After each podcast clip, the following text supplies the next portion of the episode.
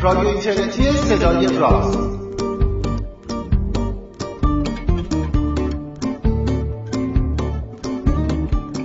سلام. روز و روزگارتون خوب و خوش و فرخنده. سی و پنجمین برنامه از مجموعه برنامه های رادیو اینترنتی راز رو من پژمان نوروزی از یک سوی اقیانوس بدون حضور پوریا نازمی از سوی دیگر اقیانوس براتون مهیا کردم. البته که این برنامه بدون حضور پوریا ضبط شده اما محوریتش خود پوریا هست. حالا بیشتر در موردش توی حین برنامه صحبت می‌کنیم. این برنامه رو مثل همه برنامه های دیگه می‌تونید از روی وبسایتمون projectraz.com بشنوید و دانلودش کنید یا اینی که از طریق کانال تلگرامیمون پروژکت راز اون رو دنبال بکنید. همینطور مثل برنامه های گذشته این برنامه توسط خبرگزاری علم و فرهنگ سیناپرس بازنش میشه. اون رو بشنوید و اگر لذت بردید به دوستانتون هم توصیه شد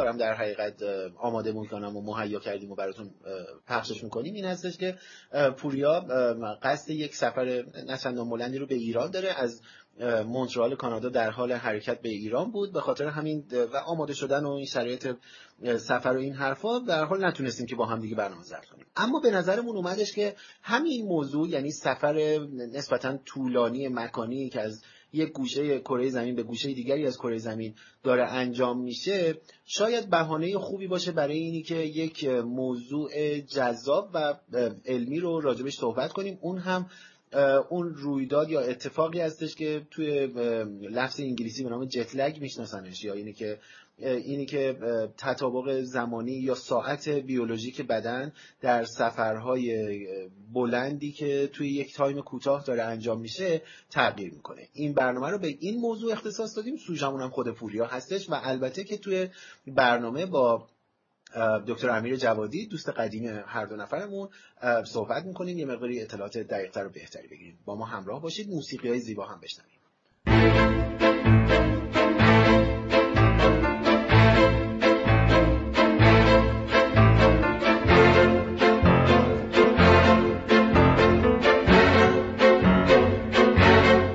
کتاب دور دنیا در 80 روز اثر ژول وقتی که فیلیس پاک شرط بندیشو انجام میده با اون اعضای انجمن سلطنتی و بعدم شروع می‌کنه سفر کردنشو به همراه اون دستیارش و اینها فارغ از اینه که چه اتفاقایی در دور دنیا و در نمی‌دونم کامبوج و ایران و کجا و کجا و کجا براشون رخ میده در طول این سفرشون.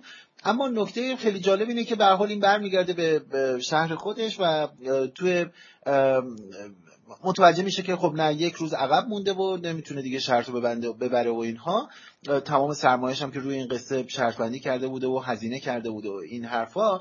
ولی من خواننده به خصوص در دوران نوجوانی وقتی اینو میخوندم هی با خودم مرور می‌کردم که اوکی ژول ما به عنوان علمی تخیلی می‌شناسیم و اینها. پس علمش کو؟ الان خیلی داستان داستان علمی نبود تا اینی که برگ برنده یا اون آس قضیه در حقیقت انتهای داستان رو میشه. اونجایی که به طور اتفاقی اون دستیار می‌فهمه که او امروز این روزی که اینا فکر می‌کنن نیستش. یعنی انگاری که فیلیسفاگ یک روز رو سیو کرده یک روز رو توی محاسباتش اشتباه کرده و اینا روز موعود رسیدن و الان می‌تونن بدو هم برن توی محل گرد آمدن اعضای انجمن دور هم دیگه و بتونن برنده بشن دو این حرف موضوع خب خیلی جذاب بود.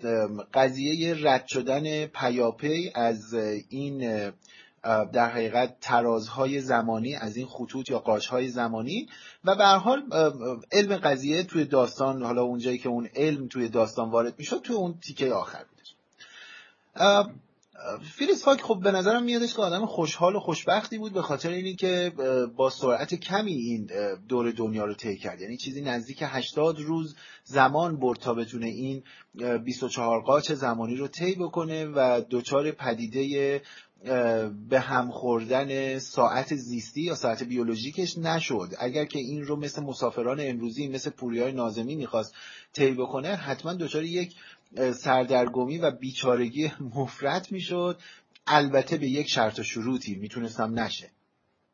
حالا قضیه چی هستش؟ واقعیت این هستش که ما درون بدنمون در حقیقت تنظیم کننده زمان داریم. همونطوری که ما یک ساعت داریم که می‌تونیم ازش استفاده بکنیم مثلا ساعت موچی و دیواری و از این حرفا. بدن ما هم شامل مجموعه ای از تنظیم کننده های زمانی هستش که این تنظیم کننده های زمانی به شکل یک شبکه‌ای در, در حقیقت با همدیگه کار می‌کنن و می‌تونن که زمان زیستی ما رو تنظیم بکنن. در حقیقت بدن ما مجموعه ای از این ریتم ها رو می‌شناسه و براش اهمیت قائله. توی رفرنس ها و نوشته های مختلف این ریتم ها یا زمان سنج ها یا این دوره های زمانی رو به گروه های مختلفی تقسیم می‌کنن که شاید پنج تاش رو خیلی مهم هستش. اون دوره هایی که کمتر از 24 ساعت زمان می‌بره دوره های تقریبا 24 ساله که خب 24 ساعته که خب خیلی برای ما مهم هستش. اصلا اون ساعت زیستی ما خیلی خیلی با این قضیه هست مرتبط میشه و دوره های بلند سالانه ای که باز بدن ما قراری که به حال یعنی چرخه های سالانه رو می‌تونه متوجه بشه. اما اون چرخه های روزانه چگونه تنظیم میشن یا چه اتفاقی داره میفته در سه تا مجموعه کار سه تا مجموعه زیستی این رو دارن تنظیم می‌کنن. خب قاعدتا ما چرخهای روزانهمون خیلی به خورشید وابسته هستش. یعنی واقعا به نور وابسته است و این نور باید به ما برسه تا من بدن من بتونه اون چرخهای زیستی 24 ساعته رو متوجه بشه که این قاعدتا با ریسپتورهای نوری داره کار می‌کنه. یعنی با فرض می‌گیرم که چشمامون خب؟ یعنی چشم ها هستن که این نور رو دارن می‌فهمن دریافت می‌کنن گیرنده های نوری هستن و می‌تونن چرخهای زیستی رو تنظیم بکنن. همینطور بخشی از هیپوتالاموس ما که با عنوان حالا SCN شناخته میشه این SCN در حقیقت اون بخشی هستش فوق چلیپایی هستش که در حقیقت هسته فوق چلیپایی داخل هیپوتالاموس هستش که می‌تونه این پالس های نوری رو چون از این منطقه کیاسماتیک اعصاب بینایی بالای اون هستش. می‌تونه این پالس ها رو دریافت بکنه و متوجه تغییرات بشه و بعد دستوراتی رو مثلا به پینال قده سنوبری بده که اونجا مثلا بیادش. حالا ارزم به حضورتون که ملاتونین رو ترشح بکنه و چرخهای خواب و زیستی ما رو تنظیم کنه. حالا خیلی وارد این قضایای بیولوژیک فیزیولوژیکش ترجیح میدیم که نشیم. اما نکته این هستش که این چرخه های زیستی ما خیلی برای ما مهمه و اگر که هر اختلالی در طول شبانه روز طول زمان طول و غروب ها و اینها بیفته این متوجه میشه و می‌تونه چرخه زیستی منو به هم بزنه. اون پدیده ای که به نام جت لگ ما میشناسیمش در حالت کلی اینه.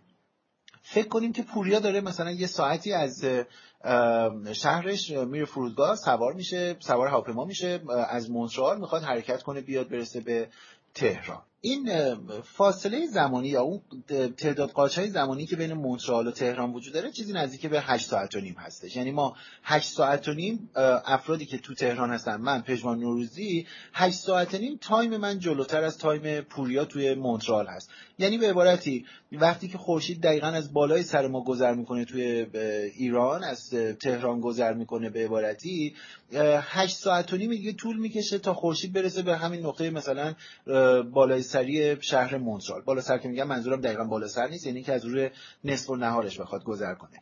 به عبارت درستتر یا خیلی راحتترش اینه که وقتی که پوریا به من میگه ساعت دوازده ظهر هستش برای من ساعت توی مونترال وقتی میگه دوازده ظهره برای من توی تهران ساعت 20 و 30 دقیقه هستش هشت و نیم شب هستش. ما هشت و نیم ساعت قاچ زمانیمون با هم دیگه اختلاف داره من و پوریا. حالا تا اینجاش خب اصلا مشکلی نیستش پوریا داره زندگی روزمرهش انجام میده ساعت بیولوژیکش هم داره بر اساس یک دوره تقریبا 24 ساعته یه ذره بالاتر از 24 ساعت داره کارش رو انجام میده. منم توی تهران باز در حقیقت این سوپراکیاسماتیک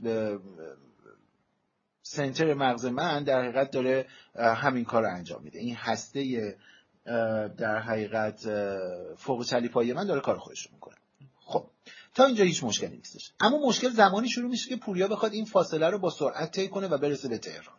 حالا میاد می‌رسه تهران. مثلا این بخش داخلی هیپوتالاموس پوریا میگه که بر اساس چرخهایی که داره ساعت مرکزی مغز پوریا داره میگه که ساعت مثلا ساعت 6 صبح تو باید الان بیدار بشی. ولی پوریا چون اومده توی تهران دیگه ساعت 6 صبح نیست یه ساعت دیگه ای هستش. اینجا هستش که اون ساعت بیولوژیک مشکل پیدا می‌کنه.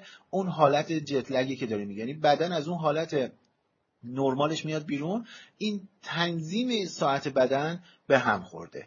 این در حقیقت همون جتلگی هستش که ما داریم راجبش صحبت می‌کنیم. باعث خیلی اتفاقای فیزیولوژیک ناخوشایند میشه بعضی از افراد حالت تهوع پیدا می‌کنن بعضی ها نمی‌دونم ارزم به حضورتون که سردرد می‌گیرند و اتفاقایی از این است که حالا البته براش راه حلایی هم وجود داره که چیکار کنیم. بگذارید همینجا بحث من نگه دارم. الان به عنوان طرح مسئله ایده خوبی بودش یعنی تا اینجا به نظرم فضای خوبیه. بگذارید بریم پیش امیر جوادی. دکتر جوادی برامون توضیح بده که اصلا این ساعت بیولوژی کیه چیه داره چی کار می‌کنه. اینو بشنویم بعد برمیگردیم ببینم که اگر پوریا برگشت و حالش بد بود چجوری می‌تونیم کمکش بکنیم. این تیکر گوش بدید.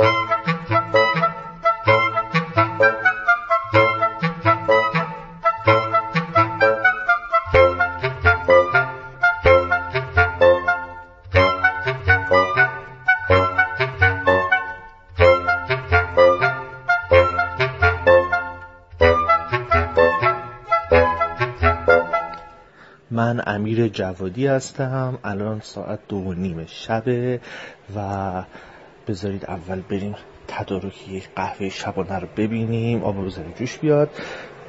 مبحثی که با پژمار نوروزی صحبتش بود که خدمتتون ارائه کنیم بحث سیکل های شبانه روزی و اصلا کلا پدیده های سایکلیک و دوره‌ای در زیست هست. دلیل پرداختن به این موضوع رو هم جلوتر میگیم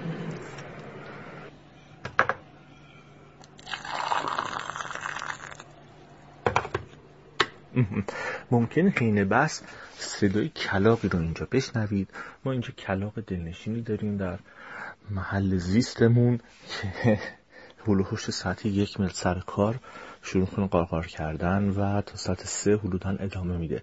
ظاهرا یک چیزی توی ساعت زیستیش و تو سیکل شبانه روزیش باز تعریف شده که این رفتار رو ایجاد می‌کنه. بحث ساعت زیستی و سیکل های شبانه روزی. خب بعضی پدیده ها اونقدر بزرگ و عظیم هستند و اونقدر در مقیاس عظیمتری از زندگی روزمره ما جاری و ساری هستند که یه جورایی انگار از دیده ما مقفول میمونن و یه یادمون میره. اصلا چی شده که ما شب و روزی داریم؟ صدای کلاق من چی شده که ما زندگیمون به این شکل سیکل های بیداری و خواب داره؟ نه فقط ما. همه جانورا. و واقعیت اینه که زندگی و حیات روی این کره خاکی کره خاکی با پوشش آبی وقتی که شکل می‌گیره و این چرخش زمین دور خورشید تمام اینها یه شکل ویژه‌ای به حیات داده. نه فقط ما پرسلولی ها نه فقط ما آدمی ها مهرهدارا بی مهره ها بلکه حتی میریم می‌بینیم تا رده های گیاهی و پرسلولی های اولیه و حتی بعدا که سر می‌زنیم می‌بینیم که حتی توی قارچ ها و باکتری ها اما یک رفتار دوره‌ای و cyclic شبانه روزی داریم و از اون بزرگتر رفتارهای cyclic فصلی داریم. خب از اینجا شروع کنیم که این چرخش زمین به دور خودش. با منبع نوری خورشید که این ماشین عظیم حیات به نحوی به اون وابسته است و رفتارهای غذایی ما رو شکل میده. از گیاهان و جانوران تا ما که به چه شکل استفاده می‌کنیم چرخش زمین به دور خودش. و در کنار اون چرخش زمین به دور خورشید با اون تیلت و زاویه 20 و چند درجه ای داره که حالا پژمان قاعدتا بهتر از من می‌تونه این رو ورود به مبحث بکنه اومده تغییری در شب و روز ما ایجاد کرده طول شبانه روز ما متفاوت متغیره. همین اتفاقهای عظیم یه دفعه می‌بینید که با یک تغییراتی توی فیزیولوژی و تو ماشین عظیم واکنش های درونی بدن ماها و جانوران باعث میشه که یه دفعه یه پرنده ای کلا خونه زندگیشو جمع بکنه بزنه به جاده و بره مهاجرت بکنه ده هزار بیست هزار کیلومتر اون بر زمین. و از اون طرف یه دفعه می‌بینید که حتی تو رده های تکسلولی هم باعث میشه که یک رفتار شبانه روزی خیلی جالبی شکل بگیری که حالا مثال هایی رو ازش میگیم. و از اون طرف برسیم به اصلا دلیل مطرح کردن این موضوع توی برنامه و اینکه چی شد که گفتیم بد نیست که به این موضوع بپردازیم. بحث جتلگ و یا معادل فارسی داره.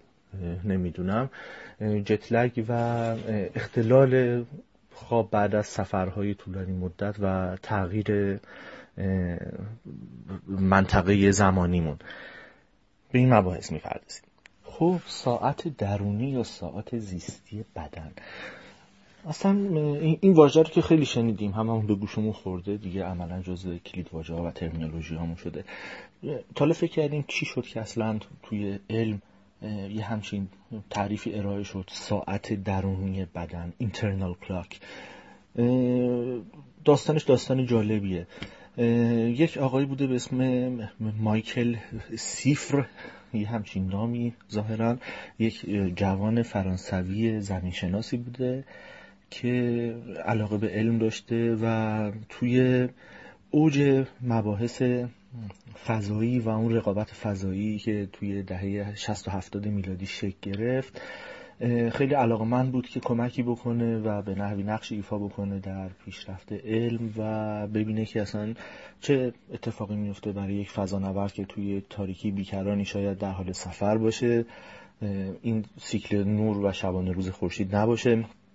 به چه شکل چه تاثیری فیزیولوژی داره و کسی بودش که به صورت داوطلبانه خودش رفت توی یک قار توی سال 1962 دو ماه موند.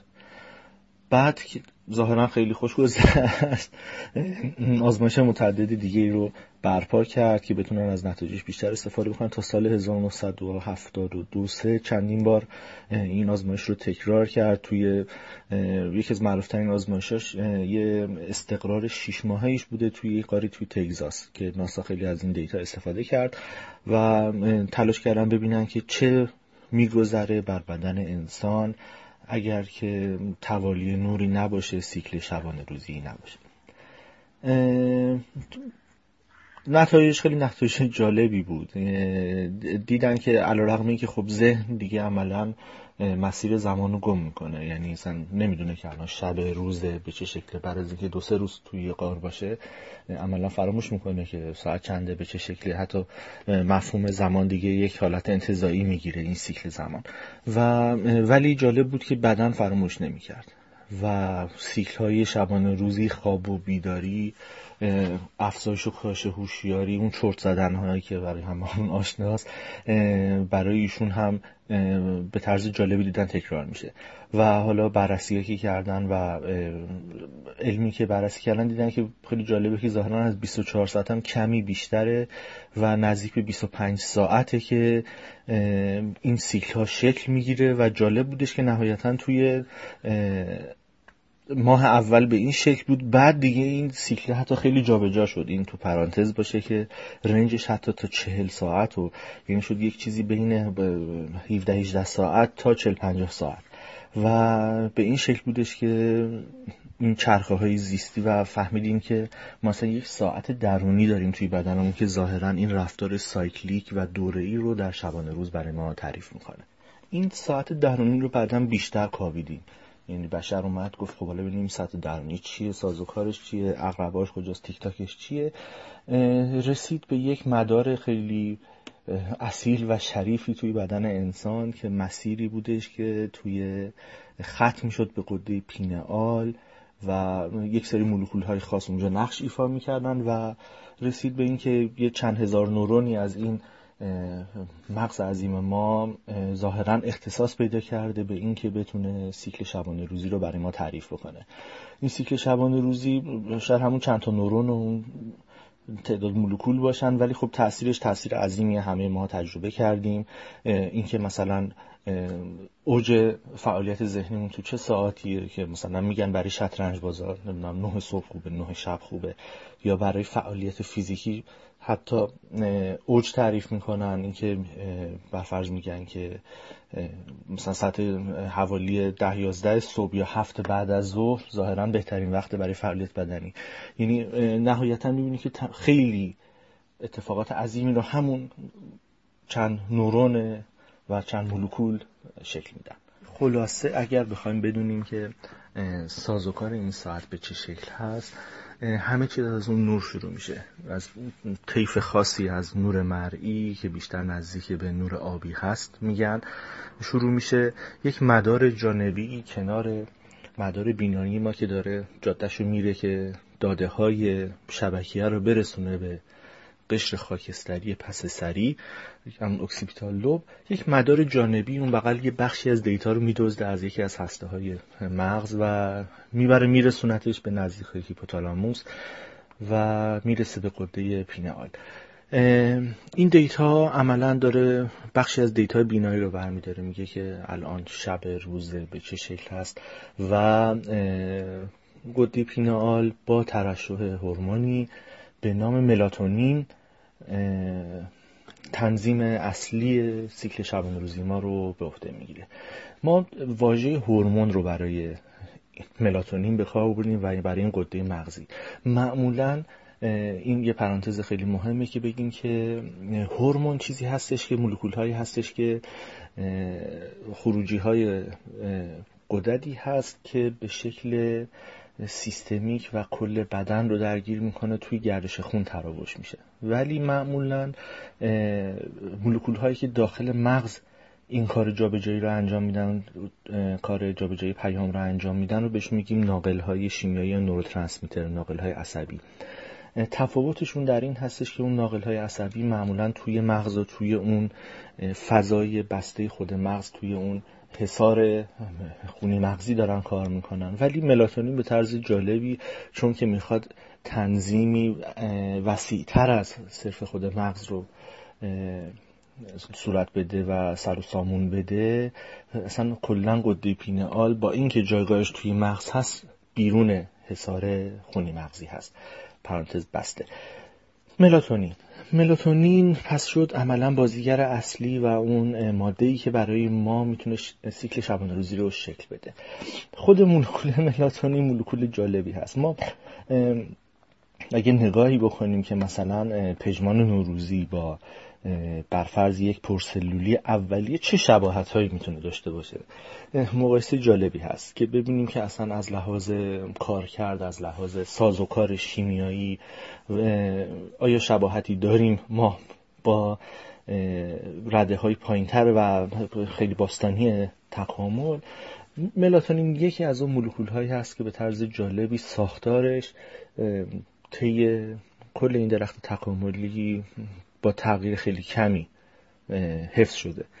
ملاتونین چند مولکول داریم شاید تو برنامه بعدی راز دقیق تر به این بپردازیم که اصلا چی میشه که توی این فرگشت و تکامل یک سری مولکولات که نقش محوری دارن یعنی اصلا نقش محوریشونه که باعث دست نخورده شدنشون میشه به این شکل حفظ میشن و کارکردشون رو نگه میدارن. الان که اشاره کردیم به این درخت تکاملی بریم ببینیم مثلا ملاتونین جالبه توی نگاه بکنیم می‌بینیم که حتی میره تا تکسلولی ها هم و پرسلولی های اولیه هم اون کار کرد داره. مثلا یکی از معروفترین رفتارهای شبانه روزی که خیلی برای دانشمندان جالب بود. من یه قلوب قهوه بخورم. رفتار یک زوپلانکتونی بود که در طی شبانه روز خودش رو مخفی می‌کرد از شکارچی ها و می‌رفت به اعماق و به موقع میومد به سطح آب. یعنی یک سیکل شبانه روزی کاهش و افزایش ارتفاع داشت. و این حالا اسمش خیلی شاید مهم نباشه اسمش Platynereis dumerilii از این اسمای علمی طولانی. مثل اینه که ما مثلا به پوریا بگیم Homo sapiens اینجوری هم خطاب کنیم. داده ها و دانسته های ما راجع به این با نمک داده های جدیدی هست. فکر کنم سال 2014 یا 2015 بود که نتایج تیم چهار نفره توی نشریه سل که از معتبرترین نشریات علوم زیستی هست منتشر شد. خلاصه پژوهش این دوستان اگه بخوام بگم راجع به این زوپلانکتون با نمک این هستش که توی سیکل شبانه روزیش وقتی که این زوپلانکتون میره به اعماق پایینتر و عملا از تابش نور خورشید دور میشه توش ملاتونین ترشح میشه. ملاتونین که ترشح میشه به نحوی این موجک های دور این موجود رو شروع می‌کنه بهش نظم میده به صورت ریتمیک پارو می‌زنن و میان به سطح آب. وقتی منم به سطح آب تو این فاصله زمانی تا برسم به سطح آب کم کم دیگه روز شده و اینها طی شبانه روز طی شب خودشون رسوندن به سطح اقیانوس ها و روز شده و تابش نور ترشح ملاتونین رو مهار می‌کنه. ترشح ملاتونین که مهار میشه این پارو زدنه از اون ریتم میفته کم کم اینا شروع می‌کنن غرق شدن و رفتن با یه صورت آرومی به اعماق. باعث میشه که در طول روز که عملا ماهیا و رفتارهای بتونن از شکارچی ها دور باشن و بتونن برن اون پایین قایم بشن و شبونه خودشون رو دوباره برسونن به سطح آب. و جالب هستش که این همونطور که اشاره کردم مولکول ملاتونین اونجا نقش محوری داره و خیلی جالبه که می‌بینیم که توی رده های تکاملی انقدر دوردست رفتارهای مشابهی و مکانیزم های مشابهی شکل می‌گیره و حتی اون سنسورهای نوری این زوپلانکتون خیلی شباهت ساختاری و شباهت ژنتیک دارن به غده pineal خود ما که اون data ی بهش می‌رسید. اشاره کردم. بگذاریم بریم سراغ پوریا ناظمی خودمون و مبحث jet lag و سیکل شبانه روزی در بدن خود ما هم به این شکل هستش که تابش نور ترشح ملاتونین رو مهار می‌کنه. و وقتی که نور بخش طیف آبی نور مخصوصا اون نور آسمان و اون انعکاس نور آبی آسمانی عملا مرجع خوبی می‌تونه باشه برای ما. وقتی که روز به اون شکل آبی درخشان زیبا داریم ترشح ملاتونین مهار میشه. ترشح ملاتونین که مهار میشه در گردش خون محو میشه و عملا میشه گفتش که نقش مهاریش برداشته میشه هوشیاری دوباره ظاهر میشه آدم هوشیار میشه فعالیت های مختلفی شکل می‌گیره. به مرور به غروب که نزدیک میشیم در اثر پایین رفتن نور و تغییر طیف نور به سمت نور غروب اون نور نارنجی که می‌شناسیم و حذف اون نورهای آبی به مرور ملاتونین ترشح میشه. سطحش از قده پینال ترشح میره بالاتر سطح خونیش میره بالاتر و کم کم نقش مهاری ملاتونین شروع میشه و بدن می‌فهمه که وقتشه که بره بخوابه. این مکانیسم بیسیک رو خیلی مهمه که بهش توجه بکنیم. این مدار یکی از اصلی ترین آفت های یعنی آفت که نگیم یکی از اصلی ترین چالش های زندگی معاصر رو شکل میده. این صفحه های موبایل ما و همین الان ساعت تقریبا سه. صبح و من مثلا دارم روی صفحه لپتاپ نگاه می‌کنم همزمان. همین پرتو نوری که از الیدی های صفحه داره وارد مدار بینایی ما میشه. دوباره همون دیتا توسط اون مدار جانبی برده میشه به قده پینال. و قده پینال میگه خب صبح ظاهرا خورشید داریم. و ترشح ملاتونین خیلی کمتر میشه از اون حدی که باید باشه. همه ما این شبکه اجتماعی وبگردی هامون و این رفتار بعد از غروب خورشیدی که داریم که عملا برای خیلی از ماها مثل من و پژما زندگی تازه بعد از غروب آغاز میشه. این اتفاق باعث میشه که سیکل شبانه روزی عملا مختل بشن. شاید توی زیست تعریف نشده که جانداری مثل من این ساعت شب بیدار باشه. اون کلاق البته من نمی‌دونم ماجراش چیه صداش خیلی وقت نیومده. ولی خب همین صفحه های موبایل و پای تلویزیون نشستن ها و گفتگوها و اصلا همین لامپ اختراع لامپ تو صد سال اخیر روشنایی که بعد از غروب به این شدت ما فضاهای زیستیمون رو روشن کرده به نحوی میشه گفته که رفتار شبانه روزی ما رو دستخوش تغییر کرده. و اما پدیده جتلگ یا پدیده اختلال اختلال حالا ما میگیم اختلال ریتم شبانه روزی ما پیرو سفر تو نواحی زمانی هم کاملا متناظر همین مباحثی که داشتیم. بدن مثل اون جوان فرانسوی زمین شناسی که رفته بود اعماق زمین بدن به نحوی به یاد میسپاره که کی طبق عادت ملاتونین رو بالا ببره کی پایین بیاره. طول می‌کشه.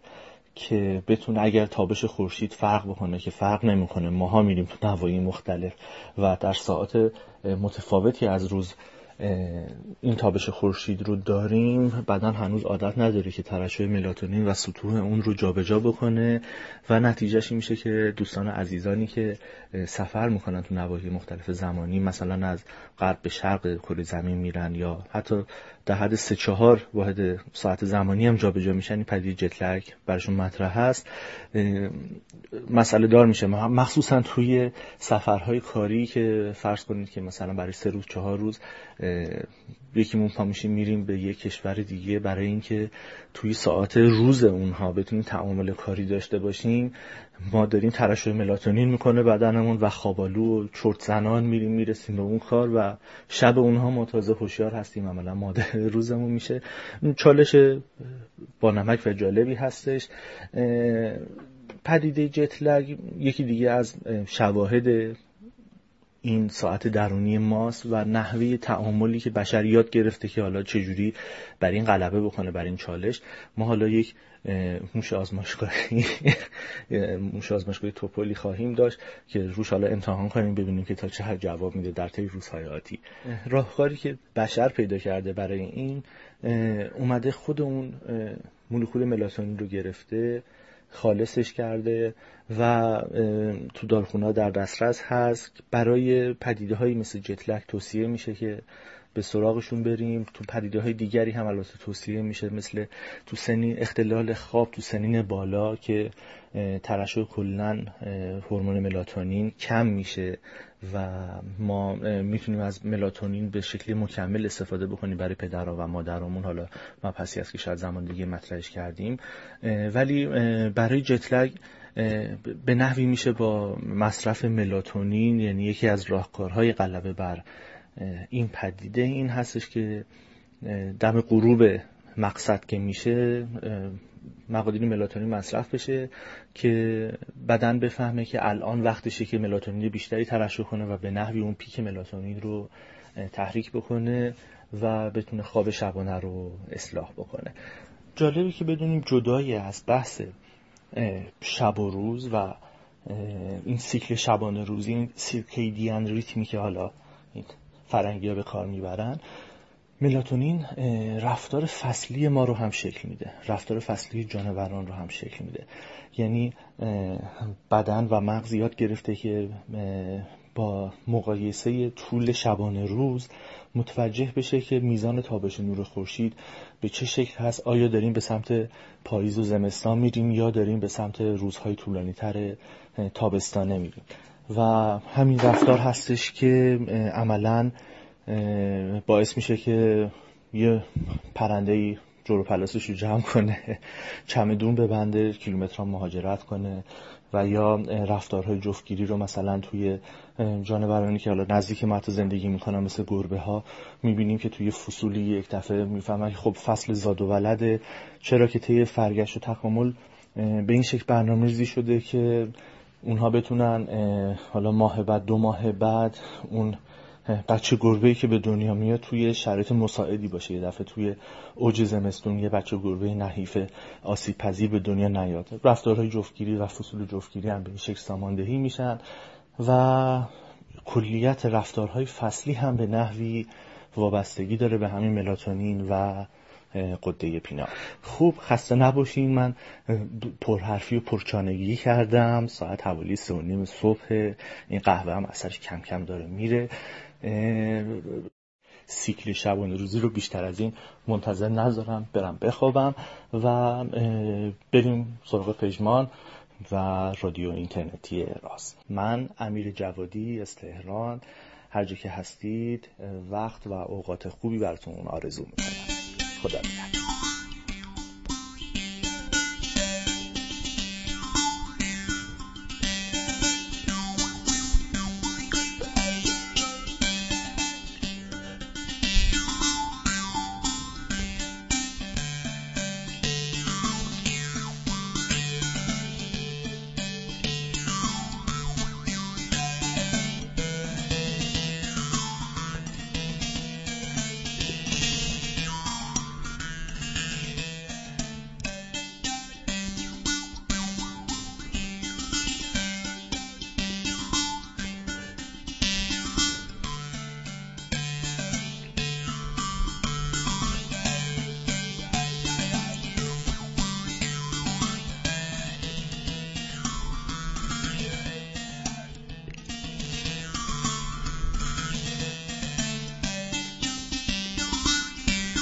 خب مرسی از امیر جوادی. به خاطر این توضیحات مفصل و مبسوطی که راجع به این ساعت درونی یا ساعت بیولوژی که بدن ما برامون گفت و برامون تا حدود خیلی خیلی خوبی با شیوه بیانی خاص خودش مشخص کرد که این چرخدنده های ساعت درونی بدن ما چی هستش و چگونه کنار هم مرتب شدن و در نهایت چگونه کار می‌کنند و کی زنگ می‌زنند و ما رو از خواب بیدار می‌کنند یا اینی که ما رو به خواب وادار می‌کنند. حالا از این تیکه که بخوایم بگذریم ببخشید. بذارید از این تیکه که بخوایم بگذاریم بیایید یه مقداری قصه جتلک شدن رو براتون یکی دو تا نکته جالب براتون بگم.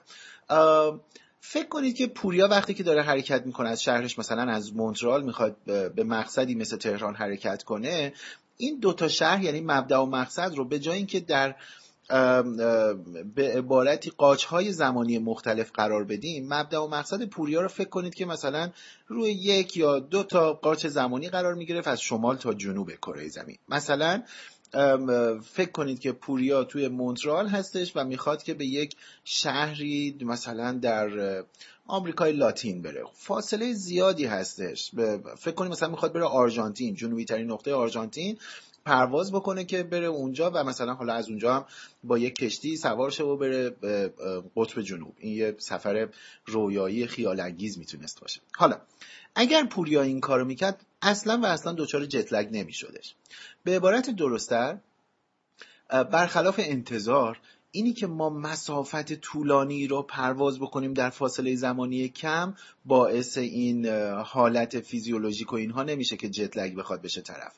در حقیقت مهم اینه که فارغ از اینه که چند کیلومتر داره پرواز می‌کنه یا چند کیلومتر داره روی کره زمین حرکت می‌کنه تیکه مهمشه. اون بیس اصلی که باعث این نشانگان میشه در حقیقت این هستش که چند تا قاچ زمانی رو طی کرده. این خیلی نکته مهم هستش. یعنی شما اگر که مثلا از یک قطب کره زمین به یک قطب دیگر کره زمین برید یعنی اینکه قشنگ نیمی از محیط کره زمین رو طی بکنید. ولی قاچ زمانی رو گذر نکنید بدن شما با مشکلی مواجه نمیشه چون ساعت بیولوژیکش تغییری نکرده. ساعت بیولوژیکش با تابش نور خورشید بیرونی یا محیط بیرون از خودش تفاوتی براش ایجاد نشده. بنابراین بدن اصلا مشکلی پیدا نمی‌کنه.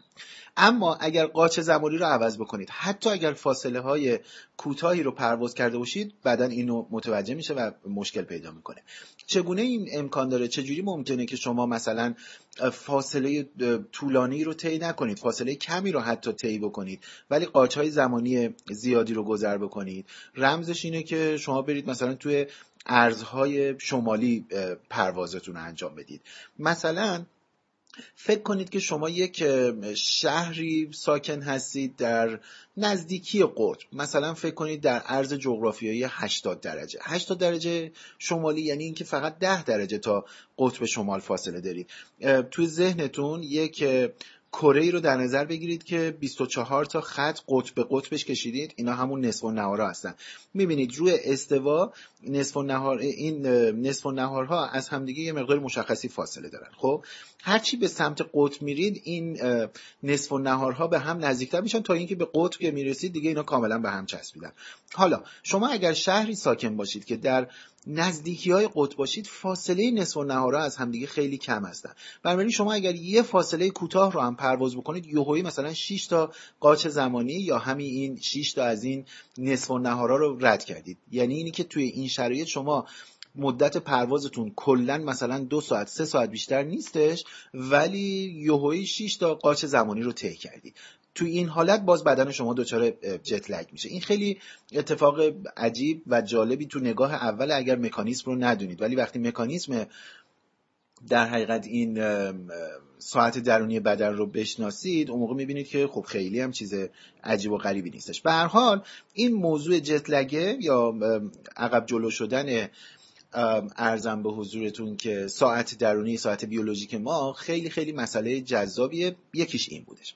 یه نکته جالبتر که اینم باز بر اساس تجربه مشخص شده و به نظر میاد ما هنوز مکانیسم دقیقش رو نمی‌دونیم این هستش که این پدیده پرواز زدگی یا حالا همین جت وقتی که از شرق به غرب حرکت می‌کنیم شدیدتر زمانی هستش که از غرب به شرق حرکت می‌کنیم. یعنی پوریا الان که داره میاد ایران یه مقداری به حال احیانا شناسایی جت لگ رو داره که ما حالا توی برنامه بعدی حتما ازش می‌پرسم اینا موضوع چگونه بوده.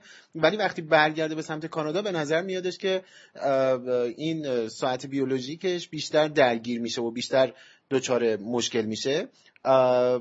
و یه جورایی به نظر میادش که این ساختار مغزی ما و این ساعت درونی ما برای اینی که عقب یعنی کش بیاره عقب بیفته سختتر داره خودش رو هماهنگ می‌کنه تا معکوسش.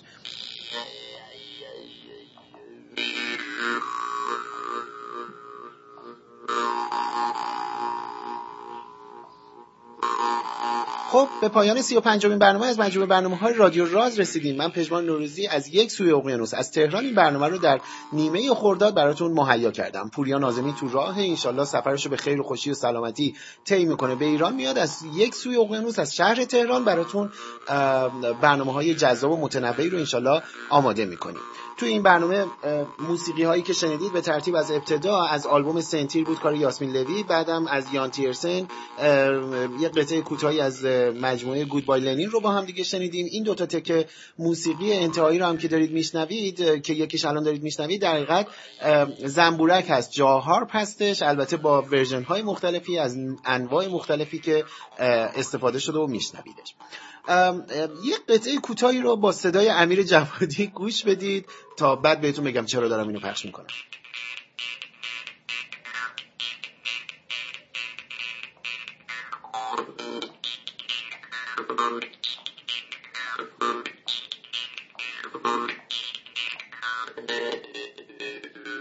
سلام. شب و روزتون بخیر. اینجا رادیو اینترنتی رازه و من تازه ساعتی پیش آشنا شدم بعد از مدت ها که شنیدم از دوستان پشمان و پولیا تازه بین خودمون باشه رفتم دیدم که ببینم دوستان چیکار می‌کنن. تو مشغل روزمره نرسیده بودم صداش در چقدر عالی و چقدر خوب. هستم در خدمتتون امشب با یک مبحث جالب.